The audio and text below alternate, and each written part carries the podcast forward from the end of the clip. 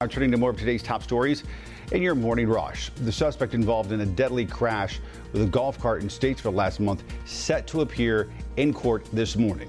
Investigators say 23-year-old Austin Harmon crashed into a golf cart off of Fort Dobbs Road on June 13th. So far, three people in the golf cart have died, including a five-year-old and a 13-year-old. Officials say more charges are pending.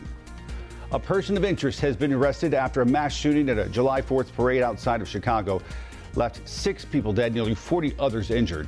Police arrested Robert Crimo after searching for him for a few hours. Police say he opened fire into the parade crowd while on top of a local building.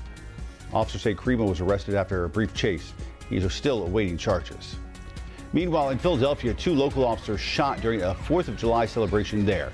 Officials say both officers were treated and released from a local hospital. Both were working security during the holiday. Police say no civilians were injured and they still haven't made any arrests. Good morning. I'm Tradisha Woodard. Driver volunteers in North Carolina can take part in a pilot study making a switch from paying for gas by the gallon to paying by the mile. With more drivers switching to electric or more fuel efficient vehicles, the state says funding from the gas tax won't be enough to pay for the future transportation projects.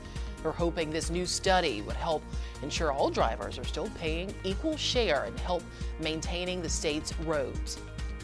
Burke County Commissioners will discuss bringing a new mental health clubhouse to the county at tonight's commissioner meeting. Sherry and Eddie McGimsey bought a home on Avery Avenue in Morganton and have turned the space into a brighter house clubhouse. Clubhouse helps dealing with those dealing with mental health issues find jobs, treat issues, and provide affordable housing.